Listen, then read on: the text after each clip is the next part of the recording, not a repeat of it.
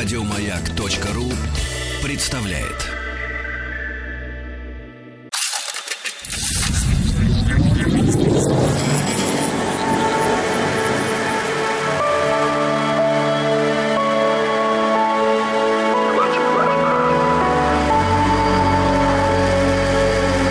Стаховский лайф на маяке.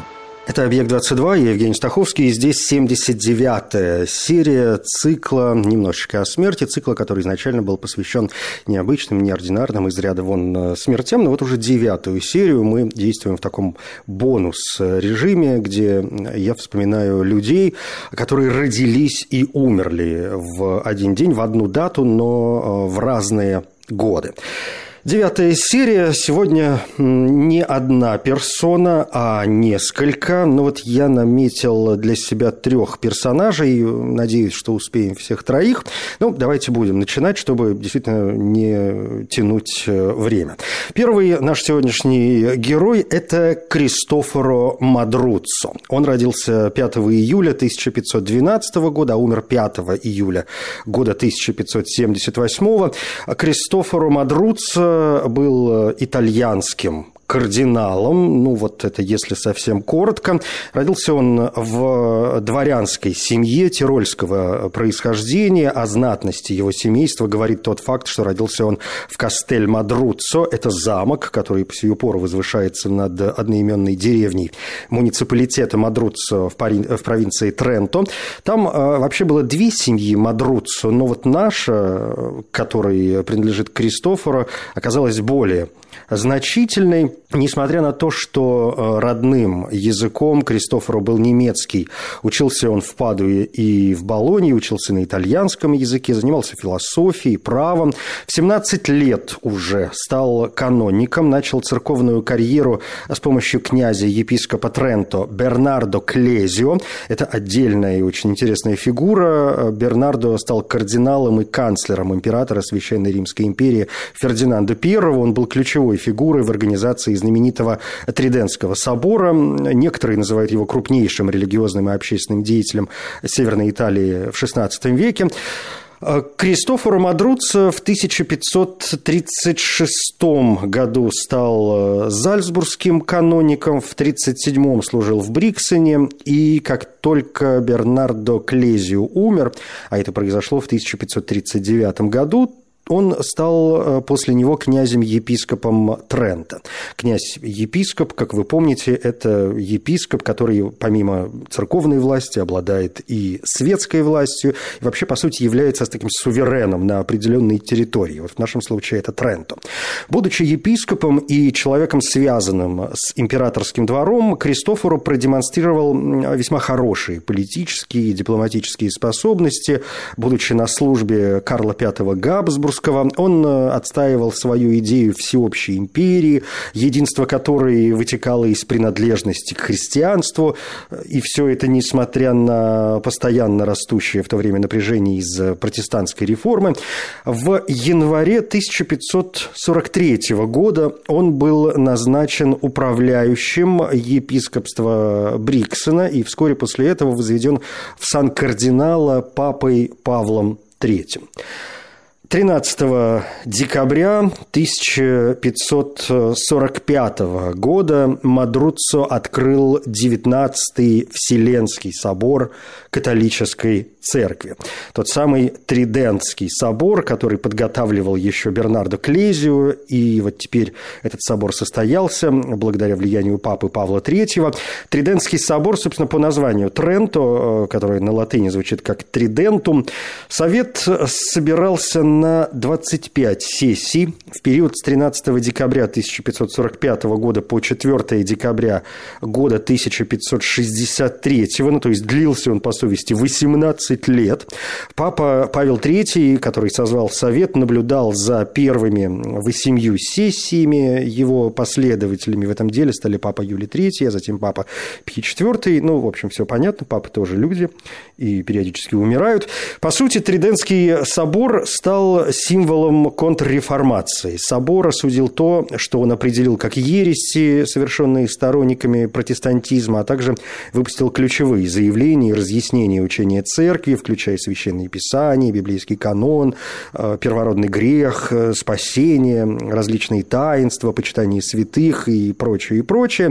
Во время своих обсуждений Совет э, сделал вульгату, то есть латинский перевод Библии, официальным примером библейского канона и поручил создать его стандартную версию. Ну и кроме того, собор кодифицировал то, что мы сегодня знаем под названием тридентская месса или традиционная латинская месса. Это литургии, э, которые оставались основной формой церковной мессы в течение следующих, между прочим, 400 лет. Но, э, как я уже заметил, время Тридентского собора – это время настоящих религиозных войн. В Европе Священная Римская империя – под ударом, и в 1556 году Филипп II отправил Мадруццо в Милан в качестве лейтенанта и губернатора Миланского герцогства. Он удерживал Милан до 1958 года, когда он отказался от своей должности, опечаленный обвинением в растрате, адресованным некоторым его сотрудникам по административным делам. В 1561 году Пий IV назначил Мадруццо легатом в Анконской марке, это итальянская итальянская провинция на Адриатическом побережье. Затем он стал губернатором Сполетто. В 1967 году Кристофоро Мадруццо оставляет епископство в Тренто в пользу своего племянника Людовико Мадруццо. И, эм, собственно, умирает 5 июля, поскольку он родился 5 июля, и это наши основные ключевые даты, значит, умирает 5 июля 1000 1578 года в Тиволи в свой 66-й день рождения. Тело его захоронено в часовне Мадруццо церкви Сант-Онофрио в Риме представители семьи Мадруццо будут править епископским княжеством Тренто еще более века. Вообще о нем говорили, что он был э, довольно культурным человеком, образованным человеком, с огромным разнообразием, покровительствовал гуманитарным наукам, образованию.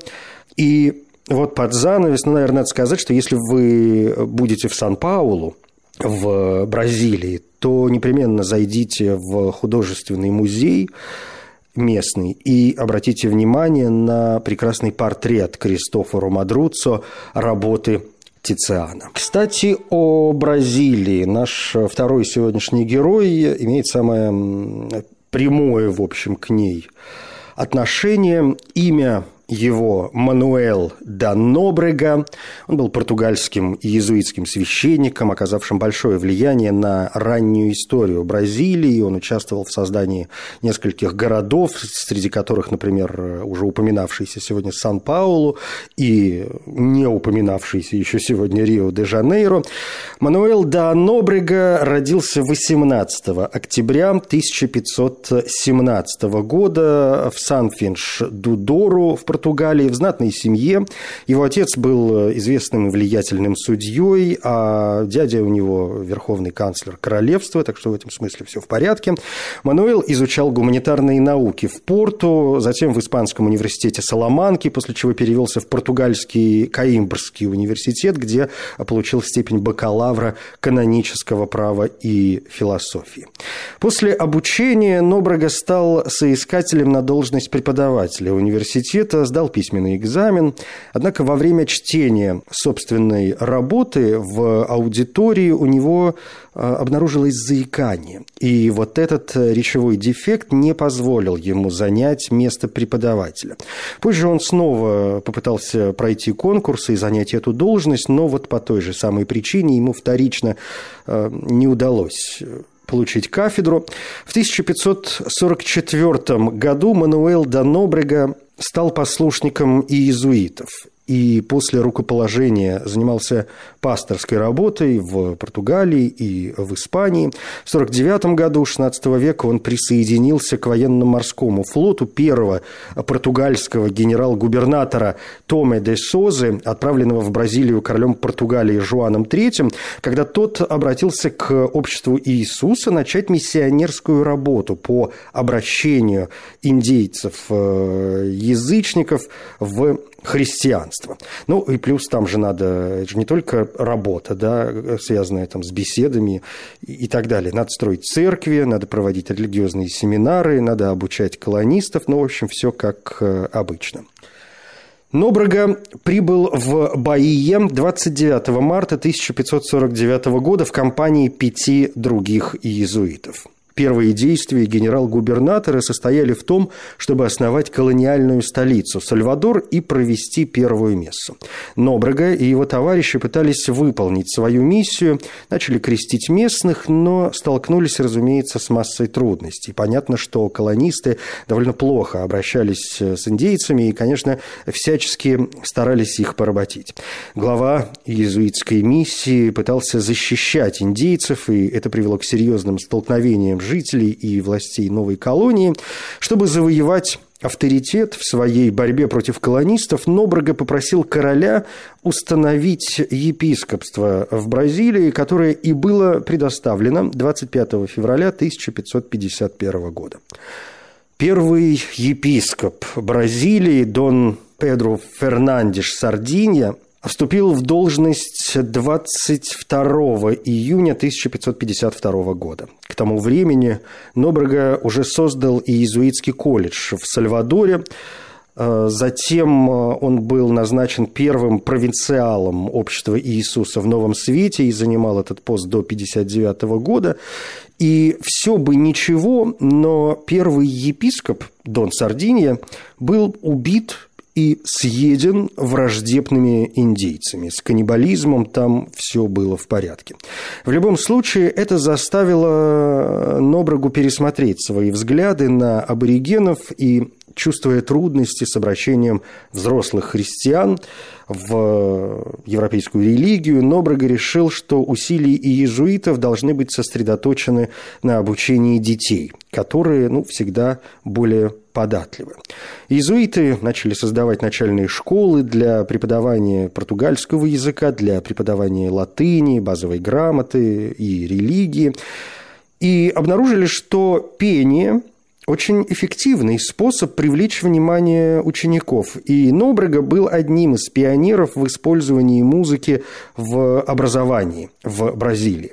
Чтобы помочь евангелизации детей, у Нобраги появилась идея привести семерых детей-сирот в Бразилию и заставить их изучать язык индейцев, так, чтобы в итоге они стали двуязычными и могли выступать в качестве переводчиков. Эти дети часто ходили с иезуитами пешком в далекие места, пользовались, надо сказать, расположением у индейцев, и в конце концов несколько детей стали священниками и иезуитами. В 1552 году Нобрага снова сопровождал Томе де Созу, на сей раз в Капитанию Сан-Висенте, это современный южный штат Сан-Паулу. Там к нему присоединилась другая группа иезуитов, которая прибыла с Жозе Ди Аншиетой, тогда еще молодым человеком, новичком. И вот э, с ним 25 января 1554 года Нобрага отслужил первую мессу в новом, довольно скромном иезуитском колледже Сан-Паулу Душкампуш Ди Пеританинга. И крошечное поселение вокруг э, вот этой иезуитской школы дало начало одной из крупнейших на сегодня мировых метрополий, а именно городу Сан-Паулу.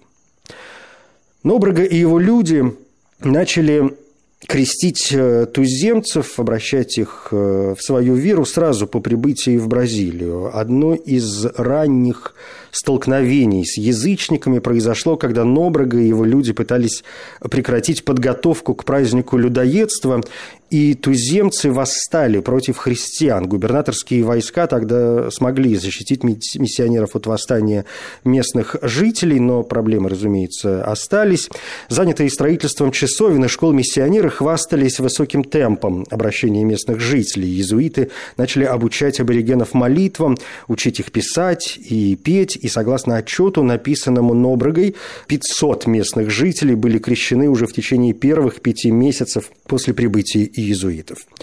Португальские колонии в Бразилии, как и многие другие колонии в Северной и Южной Америке, сталкивались э, с проблемами рабства. А, Нобрага был обеспокоен очень этим фактом, но не смог ограничить рабовладельческие настроения среди португальцев, а, поэтому он двинулся по пути разделение. Ему казалось возможным э, разделить туземцев и португальцев, чтобы они как-то поменьше соприкасались, и сосредоточился он на том, чтобы уменьшить зависимость иезуитов от поддержки португальской короны. Он был воодушевлен тем, что многие коренные жители обратились в христианство, несмотря на жестокое обращение со стороны европейцев. Например, бразильская колония сахарных плантаций была основана на широком использовании индийского труда, и хотя этот этап в развитии бразильской экономики был временным, в конечном итоге португальцы начали использовать э, рабский труд и в Африке, что, конечно, оказало долгосрочное воздействие на моральный дух коренного населения. Португальцы создали общество, в котором коренные жители должны были жить по португальским правилам и соответствовать новым манерам поведения, определенным европейскими социальными и расовыми категориями. Это «Объект-22», я Евгений Стаховский, 79-я серия цикла «Немножечко о смерти». И вот уже девятую серию подряд в этой бонусной линии мы исследуем не смерть все-таки в первую очередь, а жизнь людей, которые родились и умерли в один день, ну, в разные, разумеется, годы.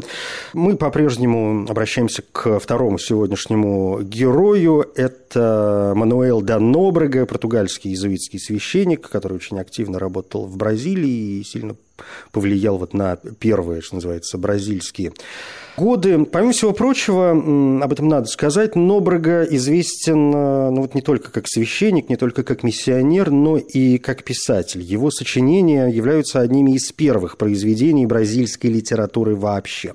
Например, в своем диалоге об обращении язычников, который считается вообще первым произведением в прозе, написанным в Бразилии, Норбега представил представляет двух португальских поселенцев – описывающих коренных жителей Бразилии, и вот этот диалог дает довольно интересные характеристики. Гонсало э, Альвареш, мирянин, проповедующий местным жителям, описывает э, аборигенов в первых же строках как зверей. Он абсолютно дегуманизирует туземцев и ставит под сомнение их способность понимать и принимать христианство. Второй герой, Матеуш Нугейра, э, соглашается и поддерживает эту характеристику, заявляя, что вот эти туземцы хуже всех всех остальных, в том смысле, что они не понимают христианство. Позже оба персонажа обсуждают роль христианина среди коренного населения. Алвариш э, подвергает сомнению преследуемую христианами цель, в то время как Нугейра четко заявляет, что эта цель есть благодеяние и любовь к Богу и к ближнему. И вот это утверждение ставит коренные народы в положение людей, которых христиане, включая, конечно, и португальских поселенцев, э, должны любить. Но Брага сомневается в важности обращения местных э, жителей. С одной стороны, он не уверен, способны ли они полностью понять концепцию христианства, особенно с э, имеющим место языковым барьером. С другой стороны, как христианин и как иезуит, он, конечно, понимает, что его позиция должна быть позицией доброго и понимающего учителя. Но э, если возвращаться к делам не литературным, то, несмотря несмотря на все усилия Нобрыги, эксплуатация португальскими колонистами и резня в индийских деревнях продолжалась.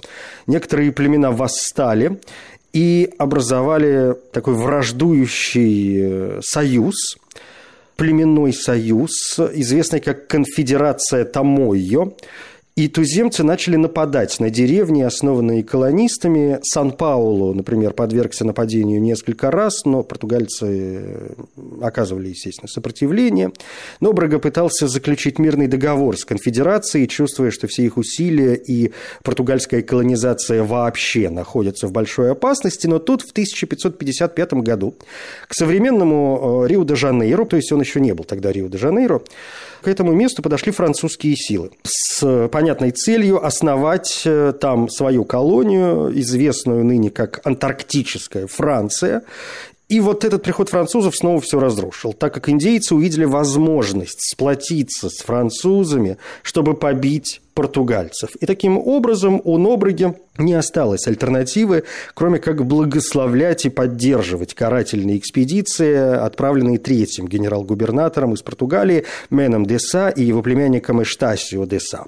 Французские колонисты в итоге были побеждены, изгнаны, и их индейские союзники были вынуждены подчиниться.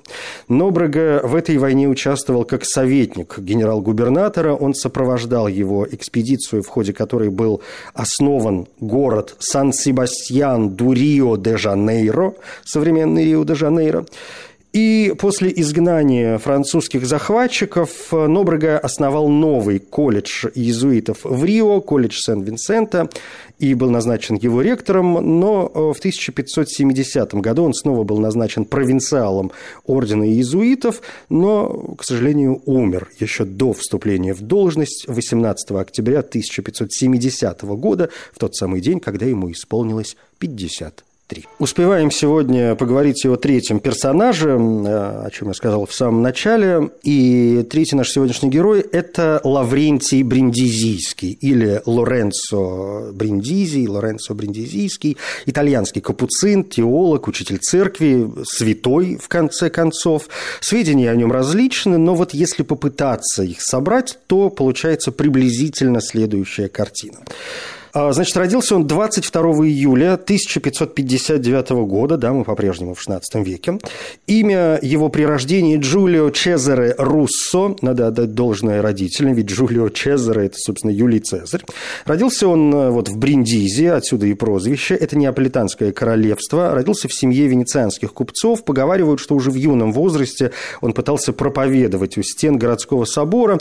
После смерти отца Джулио Чезаре и спрашивает у матери позволение присоединиться к капуцинам, чем-то они его привлекали.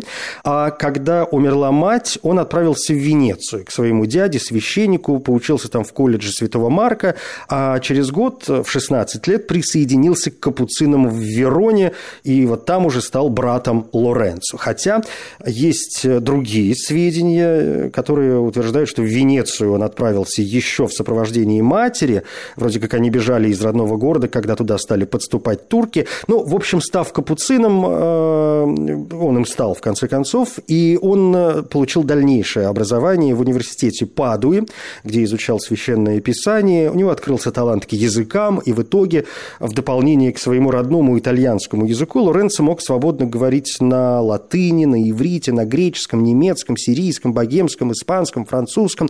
Некоторые авторы упоминают еще и другие языки. Ну, в общем, был он самым настоящим полиглотом.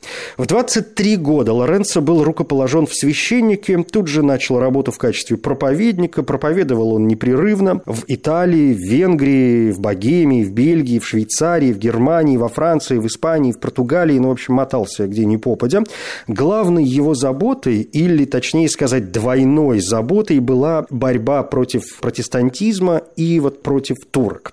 Он сам говорил, «Бог призвал меня быть францисканцем для обращения грешников католиков и еретиков. В возрасте 31 года Лоренцо был избран главным в францисканской провинции капуцинов в Тоскане. В 1596 году он был призван в Рим, где папа Климент VIII поручил ему проповедовать евреям в городе. И поскольку Лоренцо в иврите, как я уже отметил, знал толк, то некоторые раввины, в общем, повелись и решили, что он вообще был иудеем, который вот с какого-то перепугу обратился в христианство. Так что разговаривать с ним наверняка было интересно. В 1599 году папа направил его в качестве представителя контрреформации на территории современных э, Германии и Австрии. Лоренцо основал монастыри в Праге, в Вене, в Гориции. В 1601 он э, служил императорским капелланом в армии Рудольфа II, императора Священной Римской империи, воевавшего с турками и османами. Папа Римский тогда сказал о нем, этот капуцин, духовный вдохновитель, стоит целой армии. Затем Лоренцо возглавил армию во время, ну, духовно, конечно, возглавил армию во время краткого освобождения Секешфехервара в Венгрии в борьбе против османов. И говорят, что в тот момент он был вооружен только распятием. В 1602 он избран генералом ордена Капуцинов. В то время это самый высокий пост в ордене. В 1605 году он был избран им снова, но на сей раз отказался от должности. Он поступил на службу Святого Престола, став папским нунцием в Баварии, в Савое и в Испании. И после службы в Испании в 1618 уже году он удалился в монастырь и наверняка хотел провести там э, последние годы своей жизни но был отозван из монастыря в качестве специального посланника королю Испании. И он э, отправился к королю, но путь в те времена любой путь был не близким. И, а тут еще лето, видимо, жара, и он, в общем, человек уже не молодой, да и он сколько осталось позади. В общем, эта поездка довольно плохо сказалась на его здоровье, и через несколько дней после встречи с королем Лаврентий Бриндизийский умирает в Лиссабоне в свой день рождения 22 июля 1619 года. Погребен он в монастыре Благовещения Вия Франко дель Бьерсо в Испании. В 1783 году беатифицирован, в 1881 канонизирован, в 1959 папа Иоанн XXIII объявил его учителем э, церкви. Но э, надо сказать и о том, что помимо своих устных проповедей Лоренцо оставил множество произведений, в том числе более 800 проповедей, впрочем, полное собрание его сочинений занимает 15 э, томов, и помимо помимо классической пасторской деятельности, в его литературной работе мы находим и труды в отношении обращения евреев, когда по приказу Климента VIII он три года вот проповедовал евреям в Риме, и там он говорит и о Боге Творце, о его качествах, об ангелах, о природе человека, институте брака и так далее. В общем, в каком-то смысле он, конечно, еще и э, философ. Интереснейшая, конечно, личность. Но вот э, три персонажа сегодня. Лаврентий Бриндизийский, э, Мануэл да Нобрега и Кристофоро Мадруццо. Все, в общем, религиозные деятели, но поскольку мы пребываем в XVI веке, это совершенно не удивительно, да, раз уж идем в хронологическом э, порядке. В следующей серии снова про XVI век, новые имена. Ну, а на сегодня, пожалуй, все. Это «Объект-22». Евгений Стаховский. Спасибо.